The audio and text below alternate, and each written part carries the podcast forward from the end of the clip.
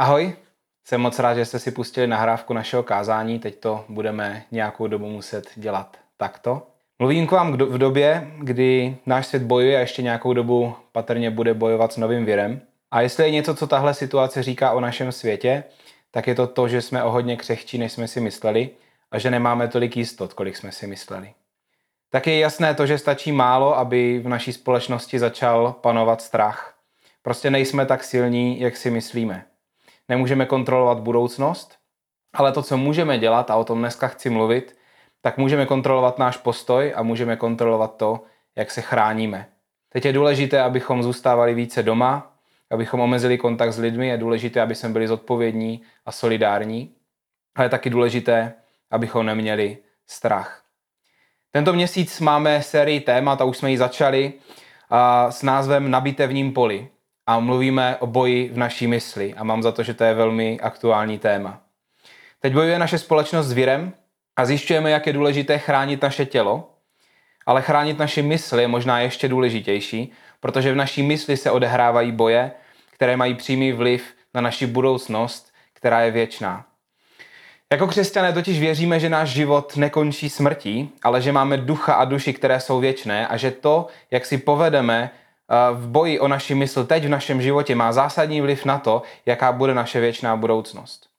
A stejně tak, jako existuje spousta nemocí, které jsou život ohrožující a které jsou všude okolo nás, i když si to často neuvědomujeme, a i když teďka vystupuje ta jedna, tak jich je spoustu dalších, tak stejně tak i v duchovní rovině existuje spousta škodlivých nemocí, spousta virů, před kterými je důležité se chránit. A dneska budeme mluvit o několika z nich.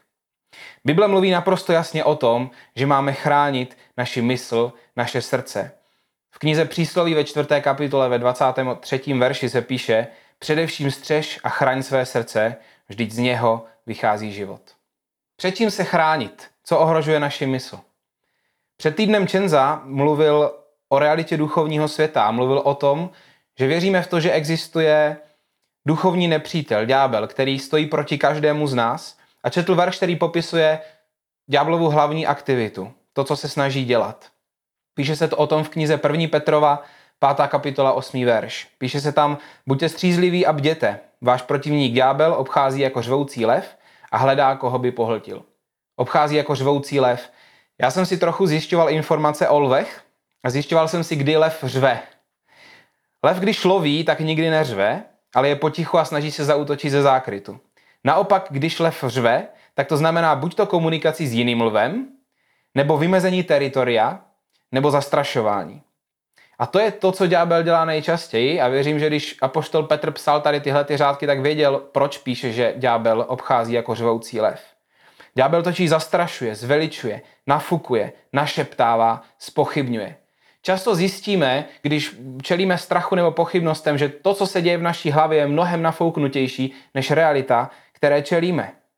Ježíš na jednom místě v Janově evangeliu říká, Jan 10.10, 10, zloděj přichází jen, aby kradl, zabíjel a ničil. Já jsem přišel, abyste měli život a měli ho v hojnosti. To je doplnění toho, co ďábel dělá. Ďábel prostě chce krást, zabíjet a ničit a bude to dělat jakoukoliv taktikou, to půjde a nejčastější taktikou je strach, je řev, je působení strachu a pochybností. Ďábel chce zabíjet, ničit a krást naši radost naši naději, víru, důvěru, naše vztahy, náš pokoj, naši identitu, naši lásku k druhým lidem i k Bohu. A je důležité, abychom si do téhleté úvahy přidali i, i myšlenky z prvního kázání uh, téhleté série, kdy náš host Lukáš Targoš mluvil o tom, že Ježíš vybojoval vítězství svojí smrtí na kříži. Není to celé negativní, protože máme výborný základ, na kterém stát, výborný základ pro vítězství. V knize Koloským 2. kapitola 13. až 15. verš se píše, když jste ještě byli mrtví ve svých vinách a duchovně neobřezáni, probudil nás k životu spolu s ním, s Ježíšem, a všechny viny nám odpustil. Vymazal dlužní úpis, jehož ustanovení svědčila proti nám a zcela jej zrušil tím, že jej přibyl na kříž. Tak odzbrojil a veřejně odhalil každou mocnost i sílu a slavil nad nimi vítězství. Odzbrojil a veřejně odhalil každou mocnost i sílu a slavil nad nimi vítězství. Tohle to je zlomový moment v lidské historii. Moment, kdy Ježíš odzbrojil duchovní mocnosti. Pokud následujete v životě Ježíše a svěřili jste mu celý svůj život, ďábel nad vámi už nemá finální moc. To je nesmírně důležitá věc. Nemá už finální moc. Bude chodit a obcházet a bude řvát jako lev, ale ne, nemá nad vámi finální moc. Nemá finální moc nad tím, z čeho budete mít strach, z čeho se budete radovat, ani nad tím, jestli budete pocitovat naději nebo beznaděj. Ďábel nad námi nemá finální moc, ale na druhou stranu okolnosti můžou mít tendence působit strach a beznaděj. A ďábel je v Bibli nazvaný jako pokušitel, lhář, zloděj, podvodník nebo žalobce. Je to lev, který řve a zastrašuje, takže vždycky bude používat nelehké okolnosti k zasevání strachu, nedůvěry a pochybností a ne- těžké okolnosti nikdy nezmizí z našeho života. Před několika týdny jsem mluvil v jednom kázání o tom, že Bůh posílá svoje slovo, svoje impulzy všem lidem a že je moc důležité, jestli jsme schopni je slyšet nebo ne. A Bible proto to používá obraz zemědělce, který rozsívá semínka a na typu půdy závisí, jestli to semínko přinese úrody, jestli slyšíme ten impuls od Boha, jestli jsme ochotní ho slyšet. A v duchovní rovině to funguje naprosto stejně i se semínky lži, nenávisti a strachu. Ďábel také potřebuje živnou půdu pro svoje semínka, ale když mu ji nedáme, nemá k nám přístup. Co dává ďáblovi přístup do naší mysli? Těch věcí je spoustu, obecně se ale dá říct, že prostor mu dáváme úplně čímkoliv, co není plně vydané Bohu. Tedy to, v čem nedokážeme svobodně říct ano a ne, i když možná víme, co by bylo správné udělat.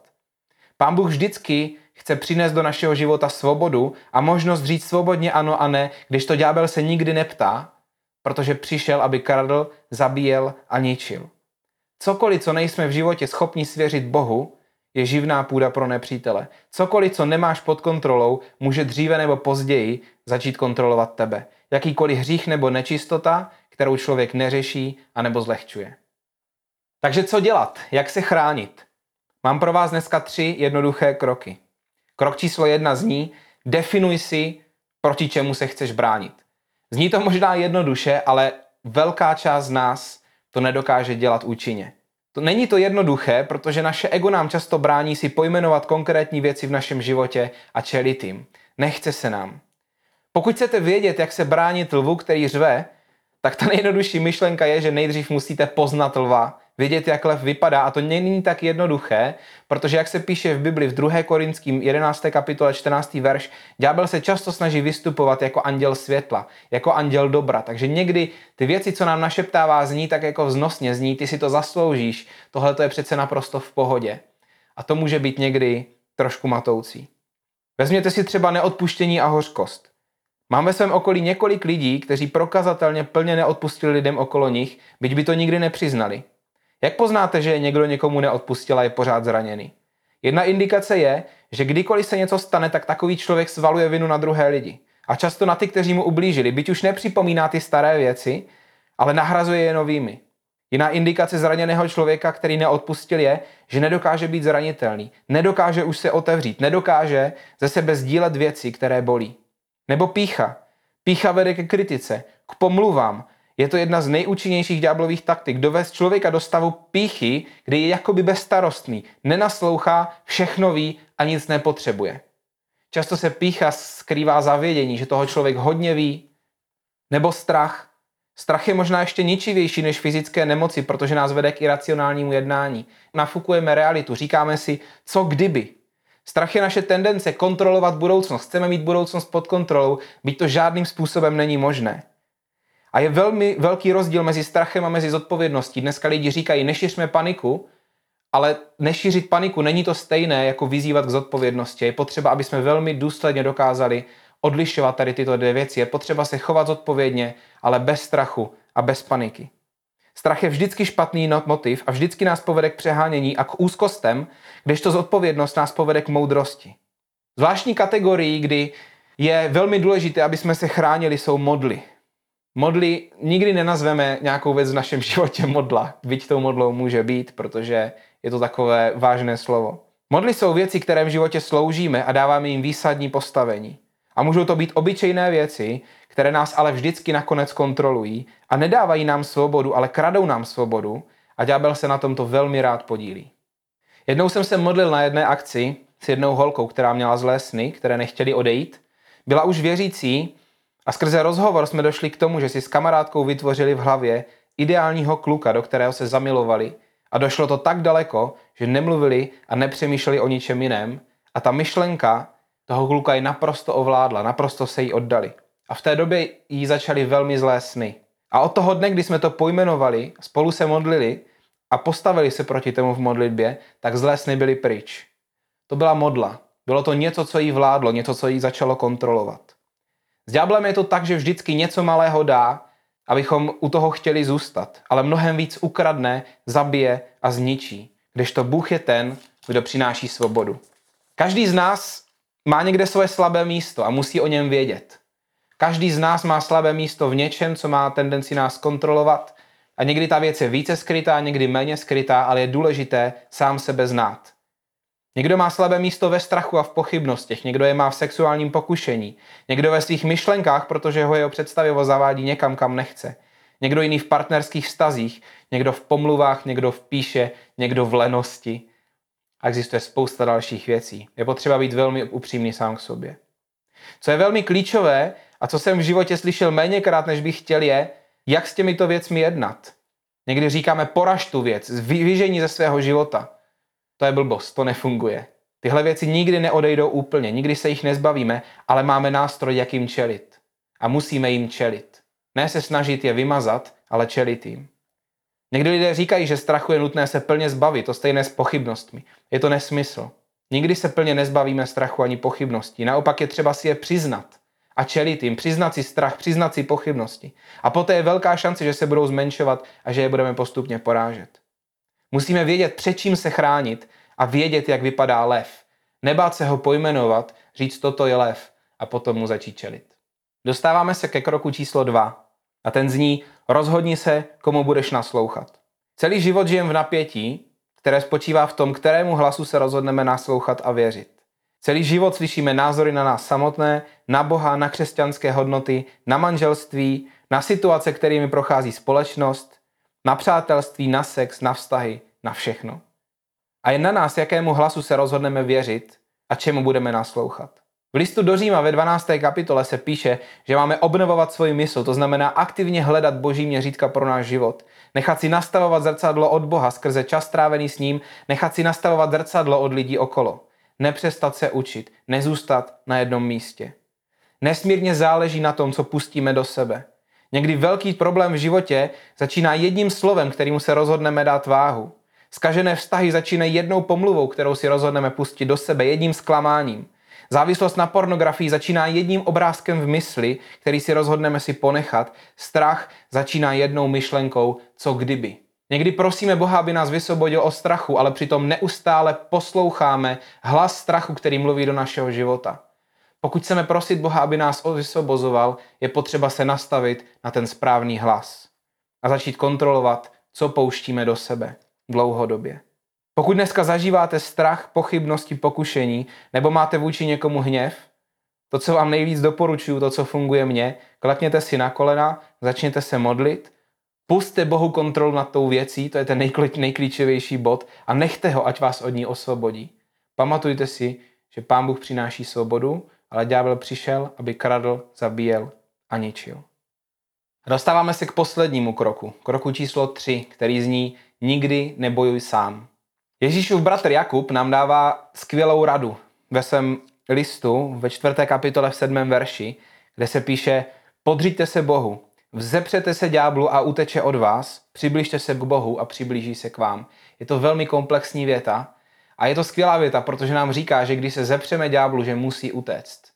A tohle je v návaznosti na to, že Ježíš už nám vydobil základ pro vítězství, ale my ten krok musíme udělat taky. My se musíme umět zepřít a říct ne.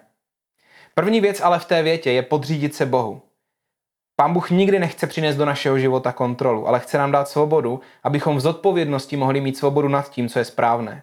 Jednou mi volal kamarád, že se mu dějí poslední dobou divné věci. Volal mi vyděšený a říkal, že když řídil, tak mu na nohu sahala černá ruka.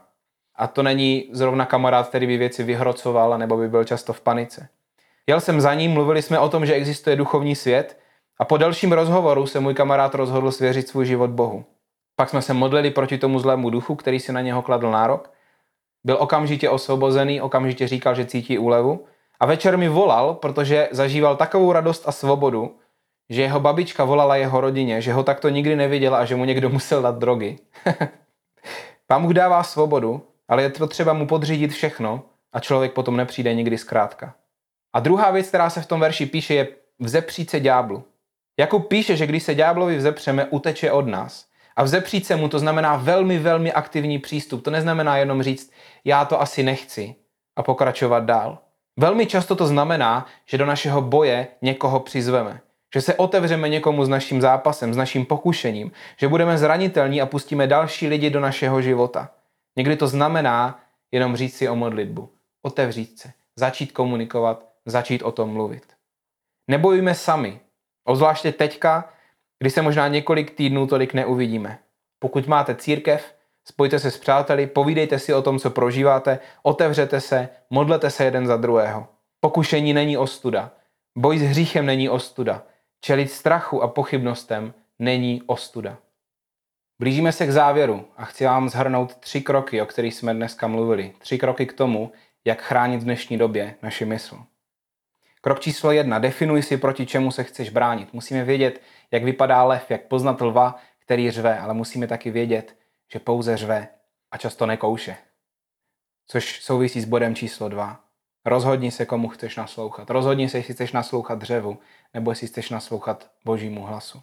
A krok číslo tři. Nikdy nebojuj sám. Vzepřít se ďáblu často znamená přizvat do našeho boje někoho jiného. Je tady jedna ale dělící čára jedna velmi důležitá věc. Pokud se na nás koukáte nebo nás posloucháte a nemáte osobní vztah s Bohem, chci vám dát možnost reagovat na dnešní slovo.